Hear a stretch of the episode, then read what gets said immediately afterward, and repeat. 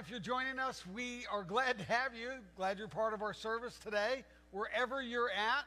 We are at the end of a series we started five weeks ago on achieving relational sanity. I mean, it, it, sometimes relationships can make us feel like we're like going insane, like we're losing it. And so we want to. We've been talking about some stuff, actually some pretty challenging things uh, do, going through this together. We're going to close today's uh, series with talking about conflict.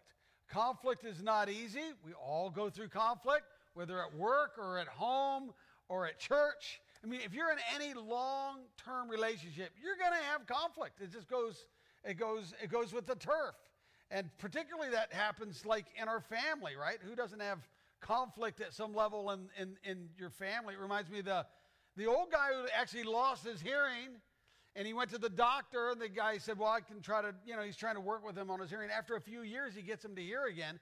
He goes, You must really be happy, and your family, I'm sure, is real happy. He goes, Well, my family, I haven't told him yet. He goes, You haven't told him? He goes, Why? He goes, Well, I've already changed my will three times. so, I mean, uh, we all can relate to that. Like, we get hurt, right? People say things, and we uh, can find ourselves struggling with questioning their motives and all kinds of stuff. So, we're going to talk about uh, conflict and how to resolve that. It reminds me of this.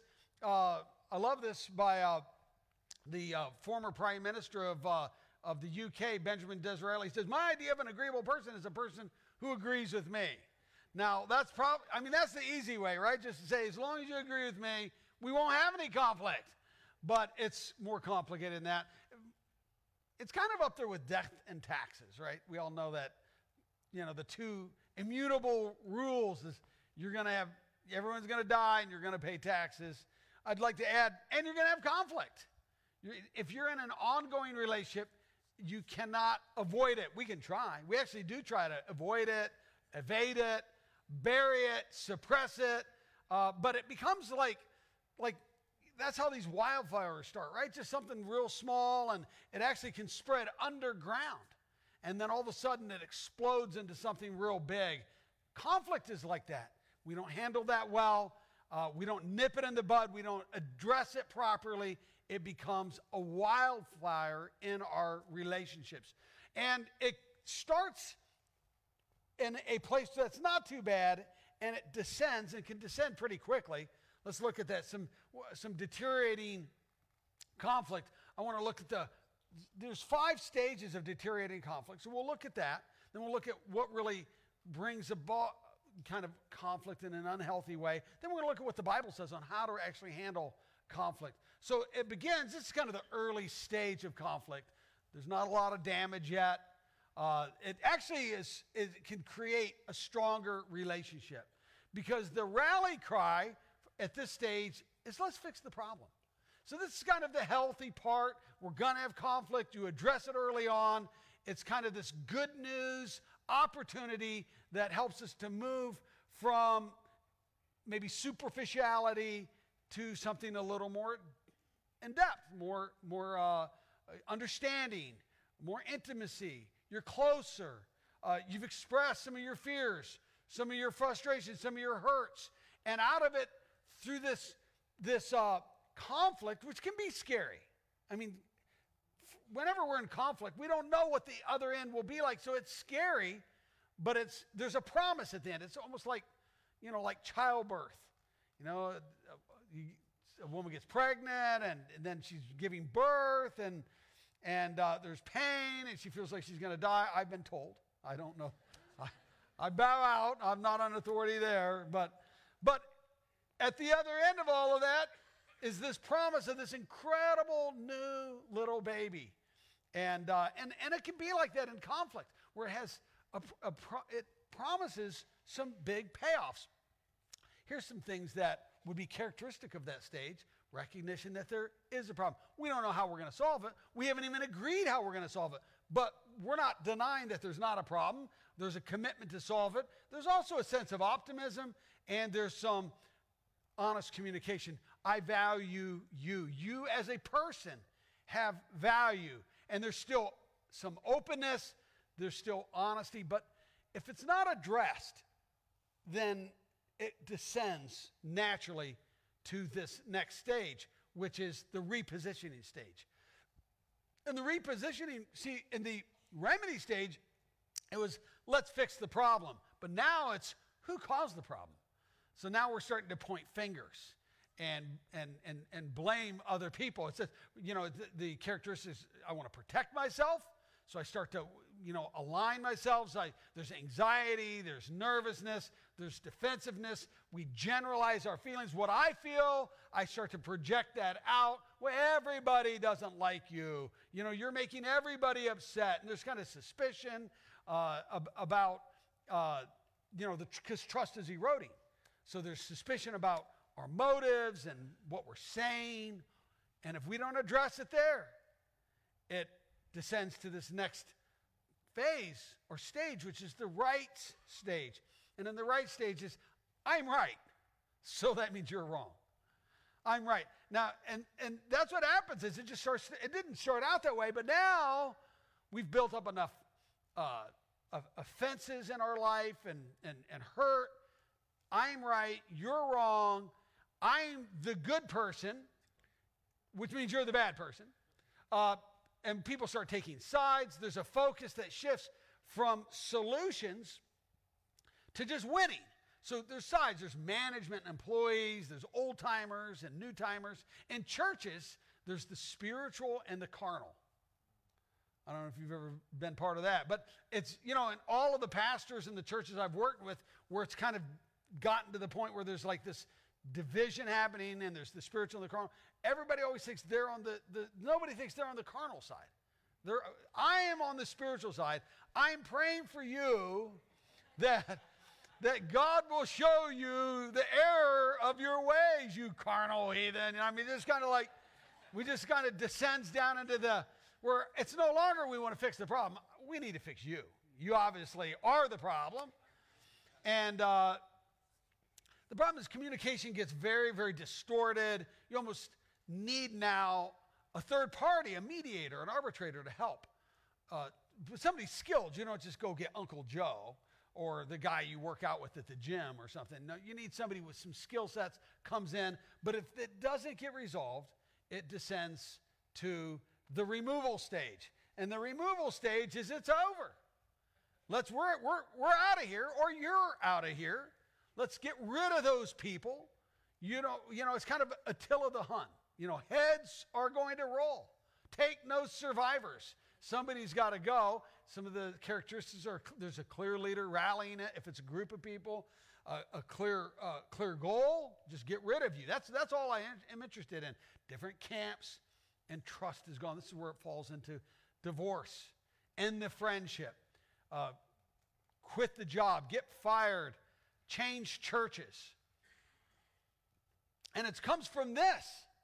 Now, people change churches all the time. But rarely do they say, I changed churches because I got into conflict that was unresolved, and now I'm just so angry, I'm, I'd like to start here. You know, it's just like, well, are you sure, you know, you want to come here? For, but honestly, that's how, that's how most people actually change churches. Now, they, they don't say that, right? What they say is, is, you know, I feel the leading of the Lord. You know, the Lord's leading me to leave this church and or leave this marriage or leave this employment. It's all, you know, it's often got the spiritual ring to it. You know, God's leading me and directing me, but it's really just just conflict that wasn't resolved and descended into this really really terrible place. And that's why we're talking about it. Because we can do better. God actually gives us and equips us to help us. So it doesn't have to erode into this place where it just ends like that. And then, and actually, there's, a, there's another stage worse. You'd think that was bad enough. And it's the revenge stage. And in the revenge stage is somebody's got to pay. I mean, it's not enough that it just ends, you know, employment. I don't want you to ever get another job again, certainly in that line of work. We, you know, we need ourselves a lamb. We need a sacrifice. Uh, you know, it's, I'm, it's not okay just for a resignation. You need to be publicly humiliated. This is kind of the revenge stage. Now, it's pretty popular the last two weeks.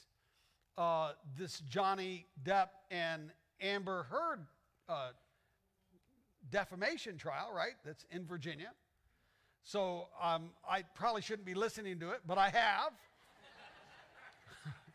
it's like a car wreck, you know? You, Sharon's better than me. When we go drive by a car wreck, she goes, I'm praying for them. And I'm thinking, I'm just looking at who's, is there blood?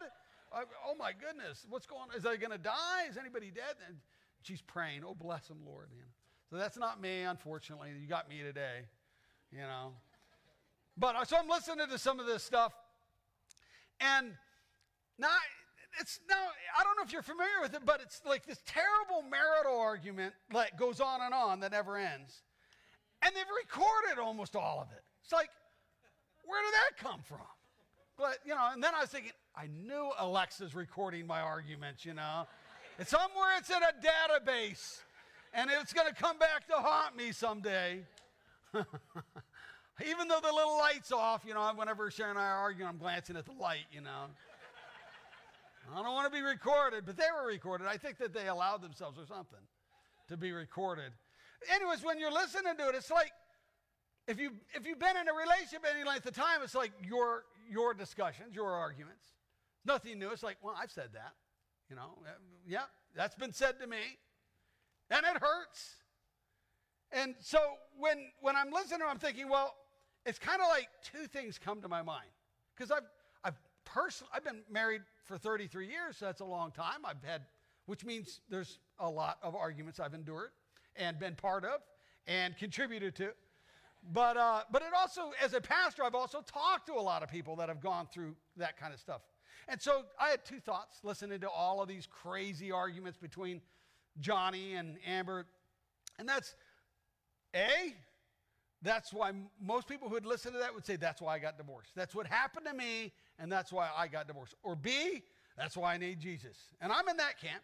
You know, I'm, I'm, I'm like, without Jesus, it would, it would be a divorce. You know, because life is too hard. Love does, love runs thin. It just runs out. Human love runs out. And patience and all that stuff. And so with Christ, He helps me to get through uh, life and relationships. And we can do it if we point ourselves to what God uh, his instructions. So that's what I want to talk to you a little bit about. Uh, the revenge stage, not satisfied with just removal, start plotting and planning. And you get so angry, you actually do dumb things. It's, it's really pretty amazing all the crazy things we'll do, people will do in this, this place of anger and hurt. They just go crazy in a marriage, an employment. All, my dad uh, had a number of homes at one point, and he would rent them out. One of the homes, uh, the guy who didn't, they, he wouldn't pay, so he had to get them uh, forcibly removed. The last day that he was there, he was so angry at my dad, and the, my dad just wanted his money for the rent, you know. The guy took a crowbar, smashed all the windows out of the house. So that's somewhat creative. It doesn't stop there.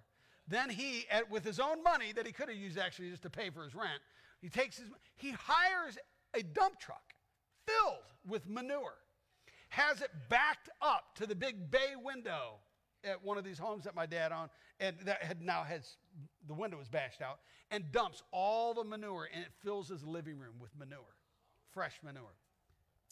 That's pretty creative.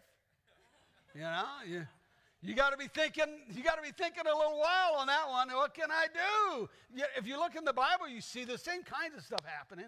Samson's a great example of that, right? Samson, he descended with the Philistines. He, you know, his, his down those stages of conflict and it got so bad. Samson got creative in his revenge. He caught 300 foxes. That sounds like a challenge, but he did it. 300 foxes, ties them together in pairs by their tail, puts a, a um, some kind of, uh, you know, stick or something, to, a torch, lights those 150 pairs of tails and sends these, these foxes through the fields of the Philistines to burn up their, their fields, all their crops. That's pretty creative, right? I mean, you wouldn't have probably thought of that. That's original tail lights, right? I've been wanting to say that, so thank you. In that same chapter, Judges 15, he gets the jawbone bone of a donkey. And it says he killed a thousand Philistines. He probably took him several days. You know, just with a jawbone of a donkey, of all things. Some lady says, uh, you know, I wonder if God still uses the jawbone of a donkey today. Another lady said, well, at my church, he uses one every Sunday morning. That could be me. could be me. Conflict causes all kinds of havoc. And it's not funny when it happens to you and you're caught up in it and it's painful. Here's some of the causes. Causes of conflict is just, sometimes it's spiritual.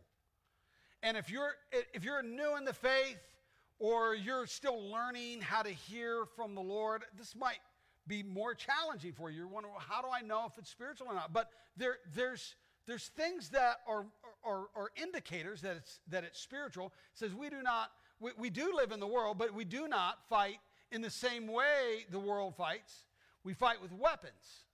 But these are weapons that are different from what the world uses. Our weapons have power from God that can destroy the enemy's strong places. So there's strong places, places of bondage, places of of uh, often found in, in, in, in areas of resentment. We actually can give Satan a foothold in our life, the Bible says, through bitterness, through resentment, through unforgiveness. That's and, and we have all the rationale. Well, they don't deserve it, and they don't. But the problem is it hurts us because it gives the enemy a foothold. He can get footholds, sexual footholds. He can get relational footholds. He can get all kinds of, of footholds in our lives, and they become a strong place we destroy people's arguments and every proud thing that raises itself against the knowledge of God. We capture every thought and make it give up and obey Christ. So there's this power of Christ when we bring that into those relationships. Now, you might be married to a non believer. You might be in an employment situation where there's unbelievers. I mean, we live in the world. That's what he just said, right? We, we live in the world, but it doesn't mean that your weapons don't work, that you still have spiritual weapons. And being, oh, and part of it is being aware, letting God give you discernment, eyes to see things differently. You know, when Cain, Cain and Abel were uh, Adam and Eve's kids, two of their kids, and Cain had a problem with God. He got angry at God, and he, you know how he dealt with that? He killed his brother. I mean, so sin kind of you know, murders full blown right out of the gate. You know, it's not like something that gradually came into the human race. And, but his, he never, he didn't have an issue with Abel. He had an issue with God. But that's what happens is when we have an unsettled heart, we have things that are going on. The, there's a spiritual dimension to that. We're, we're not at peace with God. Satan starts to have his way. And sometimes we're not even aware of it. We just it wakes us up at night. We have insomnia. We have unforgiveness. We're, we're, our, our tongue is getting the best of us. We're saying things. We're real harsh. We're judgmental. All of those are indicators there's something going on spiritual in you and in that relationship. For our struggle is not against flesh and blood, but against the rules and against authorities, against the powers of this dark world, and against spiritual forces of evil in the heavenly realms. So there's a spiritual dimension often, or sometimes certainly, in our conflict. Number two is there's just divisive people. Some people, that's their thing. They just bring that in whatever they do. So that's a good news, bad news thing because it means that it's not as much you as it is them, whatever they do. They can't, they're not good with uh, peaceful situations, places where there's harmony. They're always sowing strife and they bring it with them. It's actually in their heart, the Bible says. But if you have bitter envy and strife, it says it's inside you. There's something going on in your very soul in your heart. Glory not and lie not against the truth. This wisdom descends not from above, but is earthly, sensual, devilish. For when envy and strife is, there is confusion and every other work. So this describes some of the relationships that we find ourselves in it's, there's confusion, there's, there's divisiveness, there's, it's just, you know, bad stuff is happening there. It's rotten. Well, listen, that often is just the work of, of, of, of a divisive person, and the devil's working at it too. You know, the devil, he says it's devilish. God wants to, you to fulfill your purpose and to be in harmony in relationships. The devil wants the opposite of that. He, the part of the reason why it's devilish and he wants to bring divisiveness and it causes you to veer off of accomplishing your purpose in life and creates disharmony in relationships. And that's what makes it devilish. I know Ferdinand Magellan, he's the first guy to circumvent the, the globe back in 1519. Uh, on the Victoria, he had 18 members. They returned in 1522, but there's actually five ships. One of the ships wrecked. And then through the storms and through going around the globe, they got so hungry at some points, they survived on eating sawdust, eating leather strips from the sails on the boat, and even eating rats. But he said, out of all of that stuff, the worst of all, by far, was the divisive people on some of the boats that were always trying to mutiny. You see, there's going to be divisive people in every generation. I mean, even there's Christians that they're just, I mean, it might be, I guess it's their spiritual gift is bringing strife. You know, I don't know. They're going to go to heaven and they're going to try to create a split in heaven. You know, they're going to see streets of gold. And they're going to. There's dust though. Look, I mean, they they have a knack at bringing that. Then three is is hurting people. We talk about that, right? Hurting people often hurt people. They bring that pain into other relationships, and we see a number of characters in the Bible. Cain was we just talked about him. Sarah, Joseph, Moses, Esau, Ahab, Samson. We talked about him. People that have pain in their life Saul in the New Testament, they bring that in. Saul in the Old Testament. There's, in fact, most, I mean, who doesn't have some amount of pain? So some, if it's, but if it's so much and you haven't dealt with it, you, it becomes destructive. So you have to ask yourself, am I dealing with a wounded warrior? Is that what's going on here? They have so much pain. Now listen, if somebody is reacting out of the pain in their life, that doesn't justify it. It doesn't make it right. It just helps you to understand more. And sometimes in understanding, we can be more patient. We can, res- we can help dial it down. We can offer something that actually helps bring uh, some resolve there. Then there's political people, people that want power, they want, uh, they want leverage over people, they're looking for influence. Uh, but here's the problem is, is that the kind of leadership that God calls us to have is where we serve. The people that are political people, they usually don't last very long in our church because for us, if you're in leadership, you're expected to serve others. And that's not, there's not a lot of glory in that. And so they want the exact opposite. They're looking for who can I be over, who can I boss around, who can I influence my, you know, you know, exercise my, you know, my, my power over. And so Jesus actually said, I love it when he says, don't lead as those in the world lead, but let my leader act the part of the servant. We are to be servants. That's how we lead.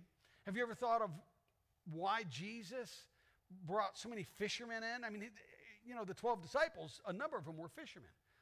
You'd think he'd be going to find, you know, people who uh, have PhDs and, or, you know, doing all kinds of, you know, these things that in the world, hey, those are big accolades. But he finds fishermen. I think the reason why fishermen, you know, fishermen, I think, had a very, they had the easiest transition into the kind of leadership that Jesus was looking for. Why? Because they do a lot of their work that goes unnoticed, they're persistent, and most of their work goes to feeding others. That's what it means to be a leader in God's kingdom. And so it's an easy transition for them. So you had political people. Then you have just sometimes it's just poor leadership. We personally just do a poor job in the midst of the conflict. And we just got to own up to that when that's the case. Everybody has a plan to fix something, but it takes a leader of real understanding to straighten things out. The truth is, you could be the problem. I could be the problem. You know, we don't get good counsel. We make bad decisions and then we end up in a lot of trouble. Here's some ways that we lead that can be problematic failure to acknowledge the problem, this kind of this Pollyanna view that everything's okay and no matter what happens, we put a positive st- spin on it. We're not really willing to acknowledge that there's a problem, or we just withdraw. Hear no evil, see no evil. You know, I don't want to pry into you know this. I don't want to dig deeper. Or we ignore the significant, make it less significant, like, oh, it's not that important, or this too will pass. Sometimes peacemakers and enablers, that's what they fall into. They're, they're, they're, it's keep the peace at all costs. And we end up burying feelings that needed to really find a place to um, uh, uh, be expressed. And then spiritualizing it. Just pray. All we need to do is pray. Well, prayer is important. Don't get me wrong. Prayer is very important. Prayer is the bedrock. We, we, by the way, we pray here corporately in our church every Saturday morning from 9 to 10. Uh, and we had to stop it during COVID for a while, but I, I, it's one of it is it's really the highlight of my of, of my week. I love coming here to pray, to join with other believers. Some incredible. I believe everything that happens happens from that. But that being said, there's more than just prayer. As important as prayer is, there's Matthew 18, for example, is Jesus, one of Jesus' key texts on how to handle conflict. Matthew 18, specifically in verses 15 through 17. And in there, when he's talking about how to handle conflict, not once does he even say to pray. So I'm not saying prayer is not important. I'm just saying it's you don't want to over spiritualize it. There are some things that we need to do other than prayer, not instead of prayer, but other than prayer. And then keeping score. People tallying, you know, keeping score, logging offenses instead of forgiving offenses, blaming somebody else for the conflict your former boss, your ex, your mate, the government. I mean, the list goes on on who we can blame. There's always somebody that you can blame and pass the buck. But when you blame, you're just being lame. You've heard me say that before. De- desire to win at any cost, kind of the gladiator mindset. You know, this win lose approach.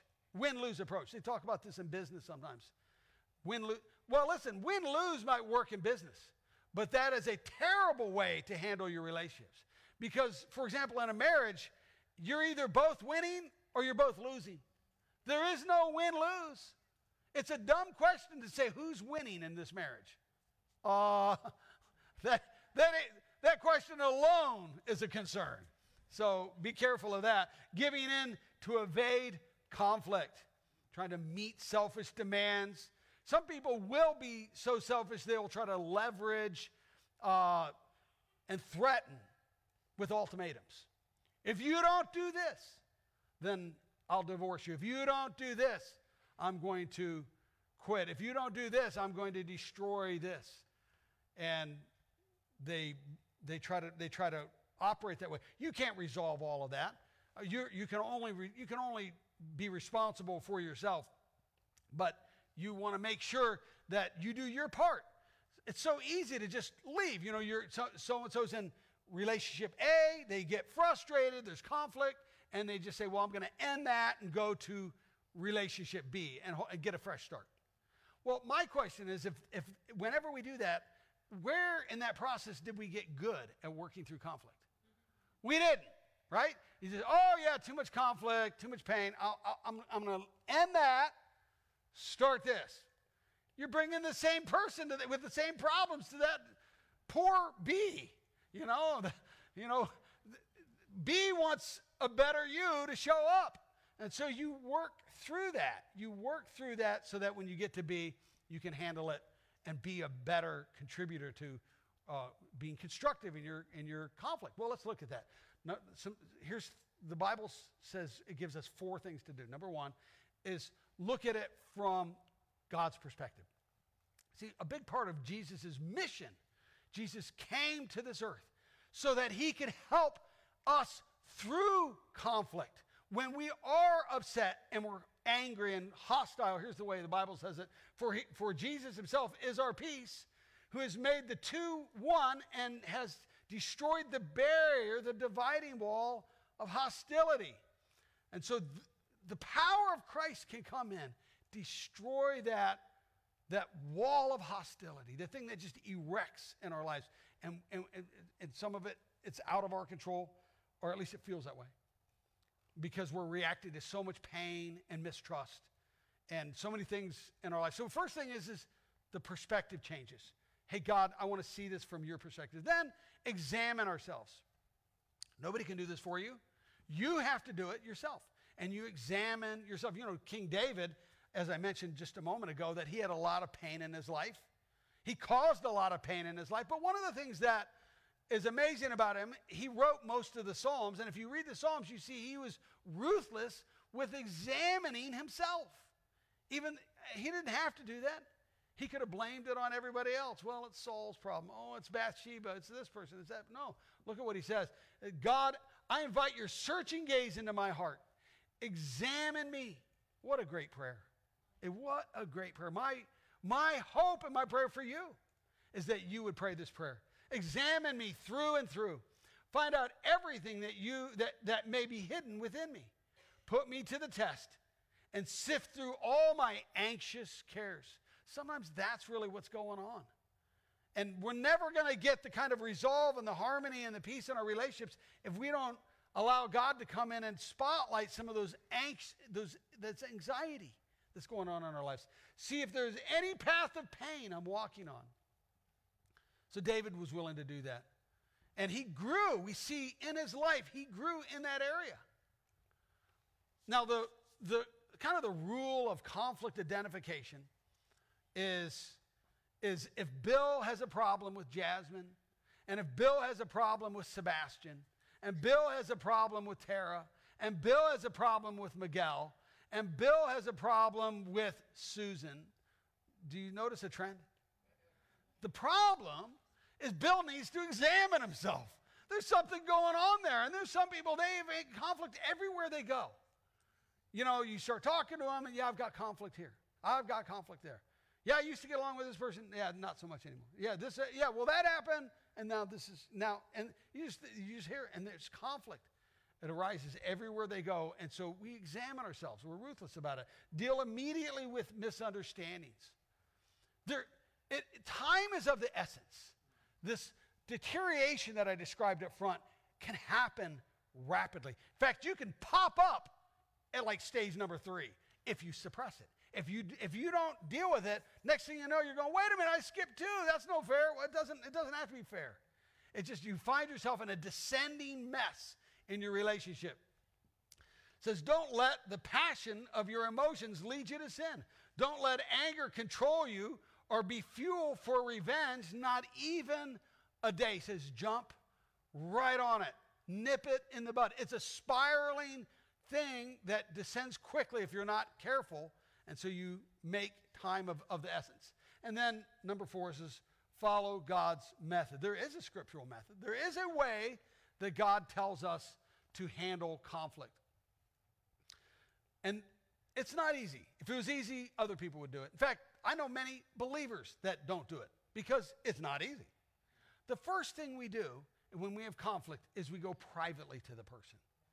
We go, and preferably in person. In person. Privately, in person. Says, discuss the matter with him privately. Don't let, don't tell anyone else. Now, let's be honest. This is not what we do. We tell everybody else. Then, when we have nobody else to tell, well, I might as well go to that person who I'm upset at. And then we bring all of this confusion with us. It's not the best way to handle it. Because even if you resolve it, you go through some kind of cathartic emotional thing and you resolve it. Not, those other people weren't part of that. They're still thinking you're a jerk. You know, they're still thinking, you know, you're at fault. And you can go back and report the facts. They weren't part of the cathartic healing. So now, that's what he's talking about when we sin and just sow that into all of those other relationships. And then we wonder why everything's a mess. And so you go privately. Let me add, don't use, don't, don't try to confront somebody through text or an email. It makes a mess. And I know pastors and church leaders of denominations that try to resolve things, and I don't know any success stories on those, by the way, but I know a lot of trauma, a lot of problems, And they all have their reasons why they're only going to try to resolve it through email. But if it's important enough, you should preferably see somebody face to face, you know, if, if at all possible. Then I told you about Matthew 18. That's that key text that Jesus gives about conflict resolution, which you'll want to read on your own later. But he says here, but if he will not listen to you, so this is after you've met with somebody privately. In most cases, it is resolved, but sometimes it's not. He goes, Well, what if it's not? Then you take one or two others with you so that everything is said may have the support of two or three witnesses. He's talking about, you know, mediators, arbitrators. We talked about that. Not bringing Uncle Joe and the guy from the gym, uh, but, you know, people that can really bring something to help resolve that.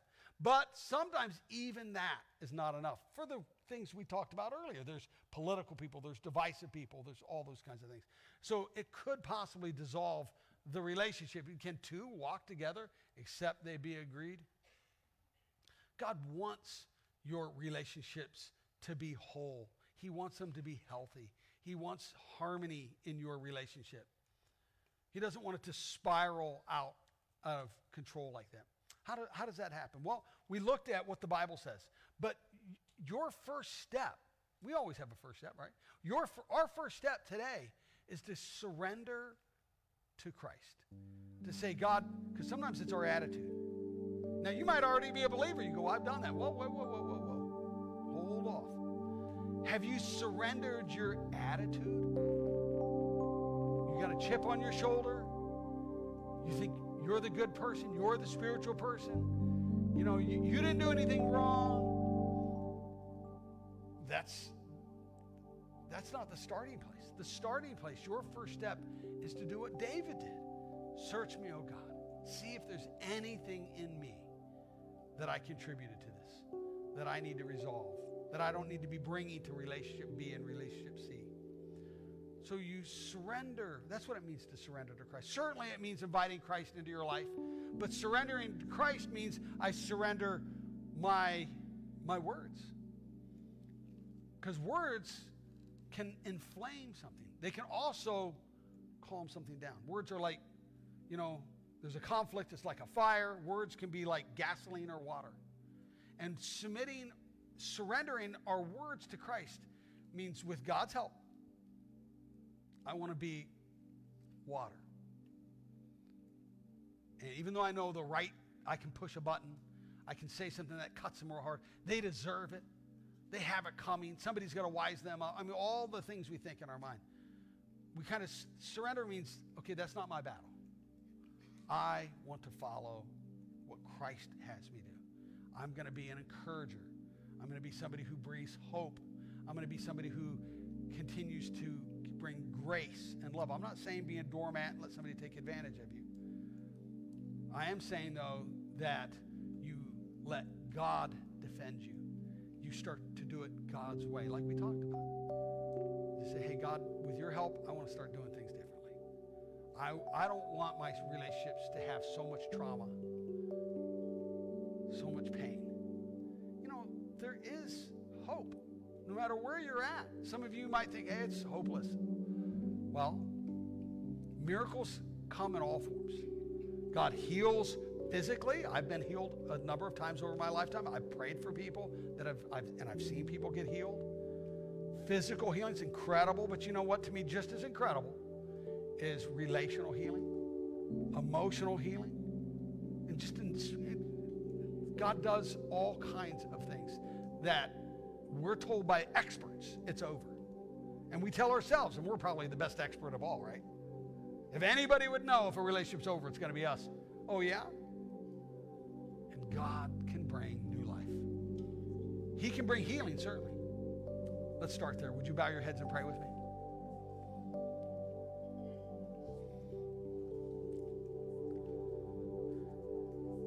You know, I think the Lord wants to say to you, especially if you're here and you're real tender, real vulnerable. God wants to say to you, You are precious to me. I believe God wants to say that to you. You are precious to me. You're valuable, but you're precious. Almost like one of those little glass figures where, like, you get, if you're not careful, something's going to break off. In fact, it could smash. And God knows that. That you're in a very, very, very tender place in your life. He comes in delicately, lovingly to bring bring healing, bring comforting. Our role is to kind of put our defenses down. I mean, if you can't trust the Lord, if you can't trust God, His kindness, He's the one who created you. He created you so that He could have a family and that He could love you and that you could love Him back. He, he, that's why it always starts there. But if you can't trust God, how are you going to trust God's plan for you and what He has for you? Just like trust is the foundation of a relationship, it's also the trust is the foundation of a relationship with God. So I'm going to invite you to pray a prayer of trust. Right now, right where you're at. If you're online, you can pray with me as well. To say, God, I'm really hurting right now. So I ask you to touch my heart. Let me feel your love and your grace.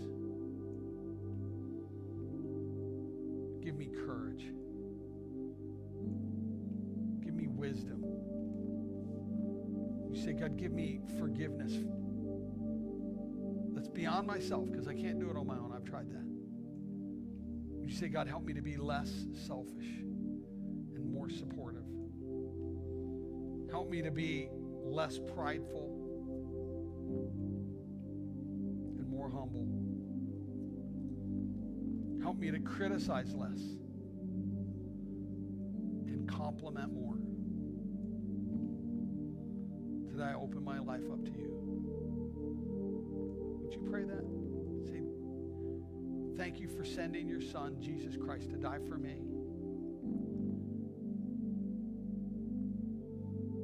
To forgive me. And then would you say, I give you, God, permission to lead me? Would you invite his presence into your life? Say, God, your spirit, your presence, invite you to come and strengthen me and encourage me. Give me hope. Lord, do a miracle in my life. That's a courageous prayer. Say, God, do a miracle in my life. Because I know you want what's best for me. In Jesus' name, amen. Well, if you prayed uh, along with me, I'm so thankful for that. I've been praying for you as well as uh, the people in our church I mentioned earlier that we pray on Saturday morning.